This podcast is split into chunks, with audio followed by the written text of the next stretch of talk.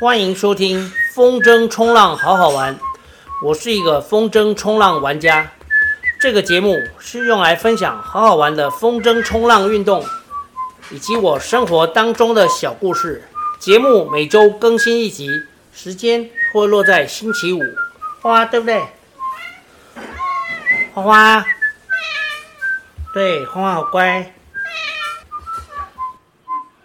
首先。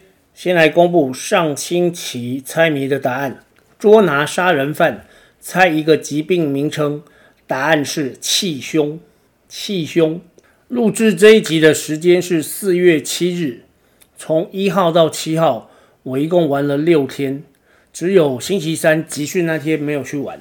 过去的这几天，我有在脸书记录了一些心得，所以今天这一集浪人周记呢，我就来读一下脸书。首先是四月一号，春天的风况是一种有风要赶快玩，如果今天没玩到，不知道要等几天才有风的状况。今天的观音七米筝搭配单向板，足足爽了一小时。由于风很稳，浪也够力，就一直狂练 popping。跳起来其实不难，困难的是。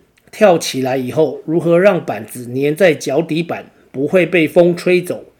还有，如果板子被风吹走，要怎样在不到一秒钟的时间之内做出正确的反应，以避免落水时被板子敲到、被尾舵割到、刮号？尤其是在大的涌浪之间吊板，更容易被板子伤到。当然，也有另一种玩法。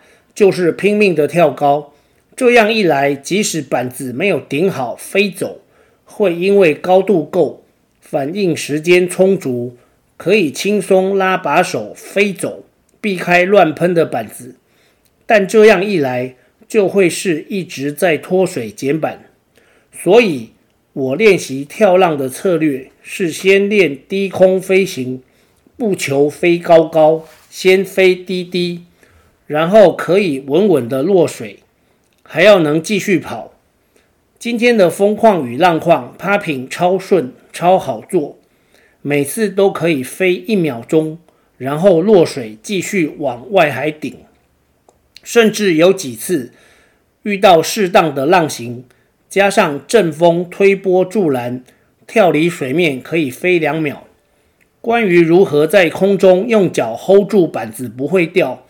我体会到一个动作非常重要，每次跳浪只要有做这个动作，板子就不会喷飞。那就是跳起来的刹那，前脚要把板头压向下风一点小角度，同时双脚的脚趾下压，只需要压一点点。这个动作一做出来，会感到风吹着你的板子底部。就是风压着你的脚底板的感觉，然后脚一松，板头会自然翘回来，落水时也会自然的后脚重心多一点点，不然就会板头插水翻掉。这种练法比较安全，不容易受伤，毕竟有年纪了，小心驶得万年船啊！刚刚是四月一号，那接下来是四月二号。星期六，昨天就知道今天的观音狂暴不能下水，所以不到十点就抵达下福。我到的时候，玩风浪板的玛丽也同时到。玛丽是一个荷兰人，然后是海龙、搅局王，我们三人都用五米筝，一板三筝先后下水。后来郑祥也来了，第一个下的是海龙。他玩了几趟上岸，跟搅局王说阵风有点强，我也听到说强到会被吊起来。海龙帮我起征以后，我跑了几趟，感受到海龙说的会吊人的阵风。《天龙八部》里的乔峰出场的时候，已经是降龙十八掌的高手。这里补充一下，我比较喜欢叫他乔峰，虽然他后来叫做萧峰，可是萧峰毕竟谐音听起来就是风消掉。不吉利，所以我还是叫他乔峰。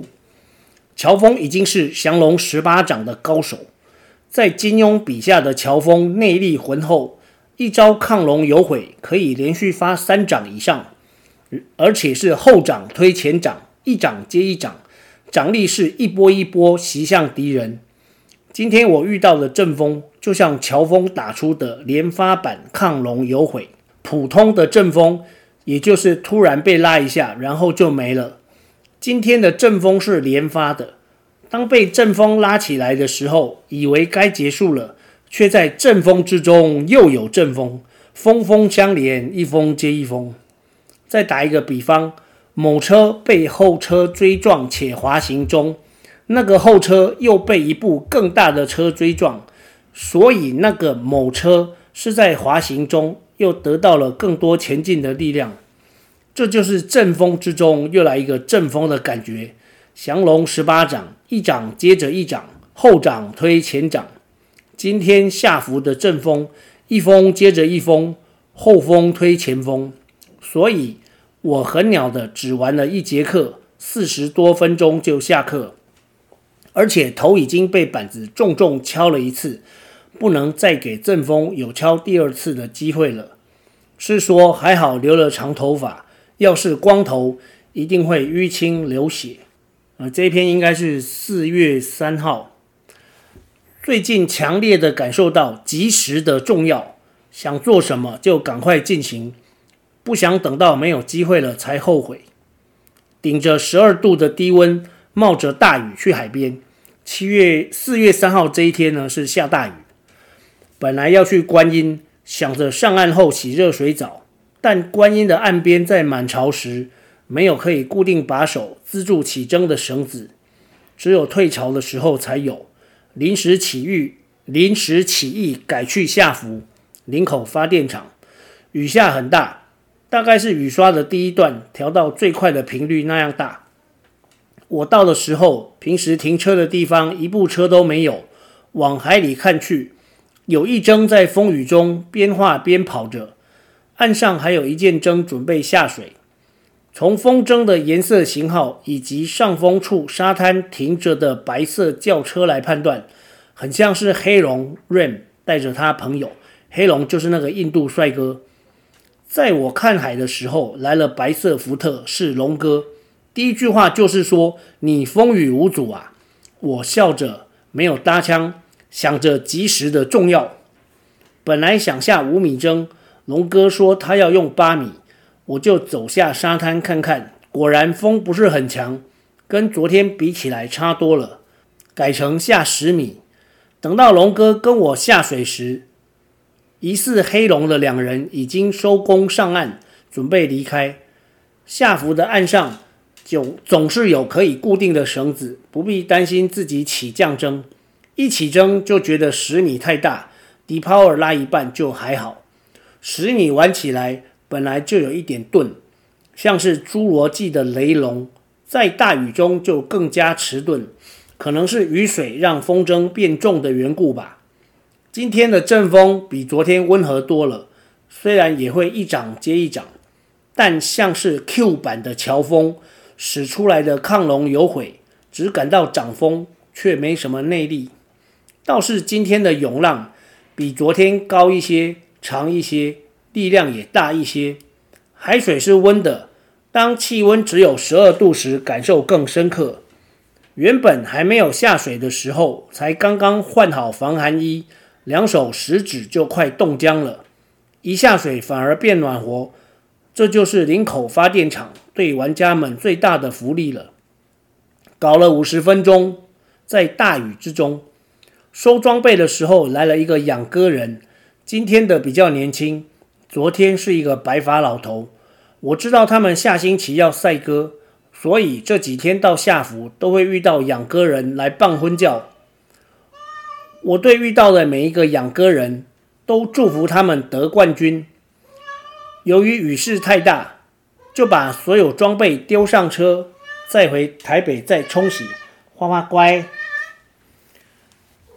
有风看完只需玩，下大雨也要认真玩。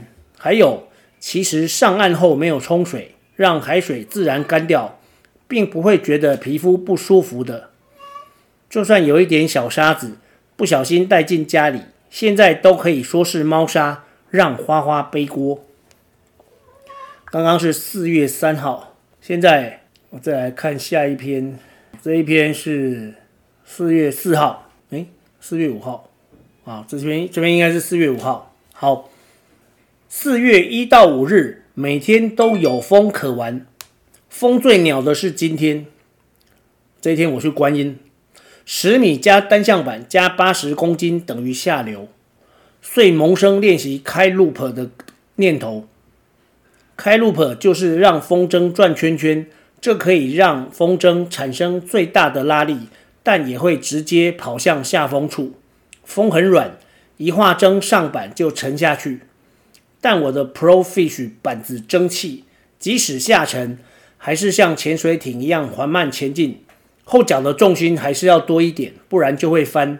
第一下上板，等风筝拉回十二点，完全不能迟疑。第二下就要右手拉把，几乎九十度，风筝就会在空中顺时针绕一圈。当风筝变成往上飞的时候，才能放开把，不然就会摔筝。有摔了几次，但不是因为太早放把，而是因为被浪推向岸边。今天是向岸风，浪一推，筝线就软掉，风筝就往水面摔了。花花乖。第一次的开 loop 感觉还好，并没有拉不住的感觉，所以后来有几次是连续的 loop，但这样会一下子就回到岸边。单次的 loop 似乎效益比较好，连续的 loop 会很快的把人带向岸边。心得是，第一下画针上板后，就开始以括号开 loop 一次加正常画针一次括号乘以 n，用这个模式效益最好。这有点像是之前 CDC 的校正回归，就是每做一次开 loop 就带一次正常划筝的意思。十米筝 loop 的半径很大，要从一开一 要从一离开十二点钟的位置就开始 loop 会比较 OK。今天是第一次一边跑一边开 loop，以前只有在岸上开 loop 的经验，抓不太到开始的时间。有几次太晚，就让旋转半径很大的十米筝摔在水上。幸好风很鸟，风筝不会爆管。去年夏天在永安，金叉就曾经开 loop 摔水面爆内管。后来金龙说是因为拉一半就放开才摔筝。所以开 loop 最重要的是把要果断的拉到底，等风筝往上飞再放开把。每次 loop。我都是拉到几乎垂直，今天算是解锁了开 loop 跑大侧顺的任务，而且还有两到三次是连续的 loop，要感谢今天的鸟风才有这个机会。至于强风，就交给擅长 mega loop 的小谷去玩了。好，再来最后一篇就是昨天的集训，观音七米峰大太阳。但我得要到大同高中参加集训，舍得舍得，有舍才有得。今天的集训是第三次，也终于在第三次前三名选手都到齐了。第一次集训，第一名的石小阿童去比直排轮，第二名的怡贤脚受伤，只有东湖的品涵参加。第二次集训缺一，怡贤去避旅。第三次集训。以前前面的两小时要先去练垒球掷远，等到尾声才加入我们。没错，日新国小的宜贤是少数在全国赛参加两个田赛项目的选手，厉害吧？今年是我连续第二年负责台北市国小女生推铅球选手的训练。我检讨去年的集训，发现想给的东西太多，选手很难吸收。今年我做了调整。比赛时大家都不是吃素的，每个学校的教练都可以看出各校选手们的动作优劣，也都可以直接指出哪里要修正，哪里不对，哪里要加强。但对于铅球选手来说，练了这么久，是在增效诶，走到全国赛，动作岂是说改就能改的？大家的动作都差不多定型了，硬改的话，动作不习惯，可能会把苹果派改成了葱油饼。练铅球不像是电脑安装软体，安装完成就可以大显身手。推铅球的每一个动作都需要时间与次数的累积才能熟练。量化来说，一个用滑步 glide 的选手需要练到一千次以上，这个动作才能定型。定型就是已经建立肌肉记忆。肌肉记忆真的神奇，就像上个月在内皮狂暴的风浪，只有我跟黑龙二人先后下水。脚踩单向板靠的就是肌肉记忆，而且是动态的肌肉记忆。浪乱又高，大脑是没办法管你的。双脚说：“请示指挥中心，挂号大脑，浪很乱怎么办？”大脑回答：“这风很乱，我很忙，没空理你。你平常怎么应付就怎么样吧。”所以双脚就进入自动模式，这就是肌肉记忆。双脚是配合着海浪的呼吸。浪规律，脚就规律的动；浪乱，脚就要跟着乱动，不然就是喷板减板。这些肌肉记忆都是靠着一次又一次的不怕失败的练习，逐渐建立起来的。一旦建立起来，就像是学会游泳、学会骑单车一样，终生不忘。但是，一段时间没接触，还是会生疏，需要再次大量练习才能重新连结。话说回来。面对这样优秀的台北市前三名选手，应该要怎么做呢？有去年的经验之后，我坚持两个原则：第一，加强肌力；第二，动作只能微调。加强激励大家都会，这里就不多说了。但是微调动作就很难。叠叠乐很多人都玩过，都知道会越叠越高，但没有人知道哪一次抽出来会倒。微调动作就像在玩叠叠乐，一边调一边变高，就像选手慢慢进步。但要见好就收，收在快倒的前一次最棒。微调动作最难的地方，其实是遇到不说话的选手。选手练习推一次又一次，我会随机的问问他们，刚刚那一推感觉怎样？有的会很精准的说如何如何，有的则是说还好，有的一个字都说不出来。教练为什么要问？教练有问，选手才会在做动作的时候先思考。既然已经是肌肉记忆了，为什么还要思考？当然要啊！肌肉记忆是思考过后才做的动作的集合。你没有思考就开始做动作，那这次的练习就白做了。推得好也是蒙到的，就像你摸四万打一万怕放枪是一样的道理，只是这里更复杂一些。做动作前思考，做完之后就会知道自己哪里好，哪里不好。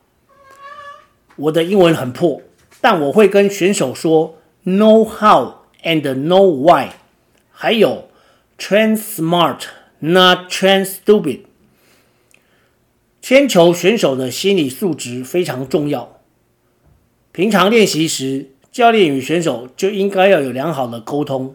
这沟通不是只有单纯的教练下课表，选手完成课表，而应该有让选手表达动作的难处，或是身体不舒服其他的意见。尤其是小学生更应该注意。修改动作时，我个人习惯给出一个方向，请选手稍微调整一下下。比方说滑步，有人太大步，以至于水平方向的分力太多。垂直方向的分力太少，我会说你试着高一点点，十公分就好。然后听懂的就懂了，也改好了，球也变远了。听不懂的、改不掉的，至少保持实力，没有退步。括号，我会回家想想有没有别的方法让他理解呢？也有的转身力道太猛，像是超跑甩尾，以至于手跟不上身体的速度，球就滑掉了。我就举下面的例子，你知道为什么铁轨之间有缝隙吗？他说：“热胀冷缩啊，推铅球也是一样，一个动作一个动作之间要有一个小缝隙，不能有任何一个动作做得太满，这样会挤压到下一个动作。只有最后一个出手动作可以做满，可以 over，因为那是最后一节铁轨。铁轨的例子是我上个月在观音想到的。”我自己也偶尔会犯这个动作太满的错误，可见世界上许多事情的道理是相通的。我选择微调，这是进可攻退可守的方法，符合我个人保守又喜欢挑战极限的个性。我知道有那种大刀阔斧的神级教练，可以把一个苹果派改成芋泥蛋糕，但我没办法，我就是只能想着法子，让苹果派的饼皮更 Q 一点，更有嚼劲一点，让柠檬的酸味更舒张一点，更透彻一点的那种鸟鸟教练。也会进步，但是一点一点。如果不尽人意，也只能说抱歉。但对选手来说，这个过程你走过，你记得。只要你不放弃，继续练，继续一点一点进步，长远来看还是可以的哦。以上是不专业的铅球教练心得。我本来不吃苹果派，直到老婆学了苹果派，才知道苹果派好吃。然后今天我本来有写的。打算 po 脸书，但是我后来不想 po 了，所以我就直接把它录在尾巴后面。这一篇是这样：风筝冲浪玩家的感情世界单纯许多。我们大部分的爱都给了海，给了风，在海边爽完收工，回到家里钥匙丢进碗工，跟着一起丢进去的是所剩无几的爱的零头。如果你年过三十找不到老公，去海边看我们玩风，说不定能找到一个老公。那个男人会把大部分的爱给海和风，但剩下的爱都是你的，只是装不满一个碗工。这是我今天早上突然想到的。好，以上就是这一周的浪人周记。这一集没有再出谜题了。好，我们下集再见。